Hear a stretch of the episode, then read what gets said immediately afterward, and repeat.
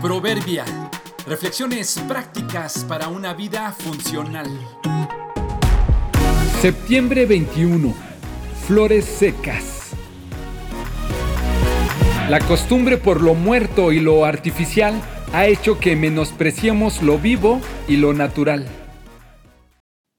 Todos hemos visto en algún florero un ramo de flores que después de lucir espectacularmente y emitir un delicioso aroma, sucumben ante el tiempo y se secan. Poco a poco los pétalos comienzan a caerse y los tallos se vencen por el peso y se inclinan marchitados. Si eran flores de calidad, quizá duren un poco más de tiempo. Si fueron compradas en algún establecimiento exclusivo o algún florista, incluirán un sobre con ingredientes que se diluyen en el agua del florero para que resistan un poco más, pero tarde o temprano terminarán marchitas. En algunos casos, con tal de seguir conservando alguna de estas flores, se les cuelga de cabeza para que la gravedad no las incline o se les guarda dentro de un libro. Algunos incluso se dedican a preservar estas plantas secas para venderlas después como naturaleza muerta, que sirve para adornar estancias sin la preocupación de regarlas o mantenerlas. En sustitución a las flores naturales o a la naturaleza muerta están también las flores de plástico, que en muchos casos son intentos burdos de imitar a la naturaleza.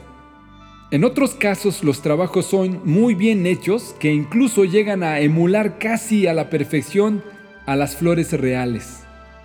Con tal de adornar un lugar y no preocuparnos del gasto o el cuidado, recurrimos pues a la naturaleza muerta o a las flores artificiales. Pero por muy similar o elegante que parezcan, no hay nada que se compare a una flor verdadera o a andar en el campo entre ellas. No hay nada como lo natural, lo vivo y lo real. Como sucede con las flores, pasa en aspectos cotidianos de nuestra vida. Nos estamos acostumbrando a lo artificial o con lo que un día fue. Yo antes corría y era muy ágil, yo antes era saludable, yo leía mucho, yo fui campeona. Hace algunos años yo era esforzada, éramos románticos.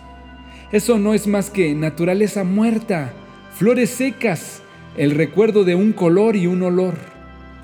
No te conformes con el plástico y lo deshidratado. Sal al campo y arranca una flor.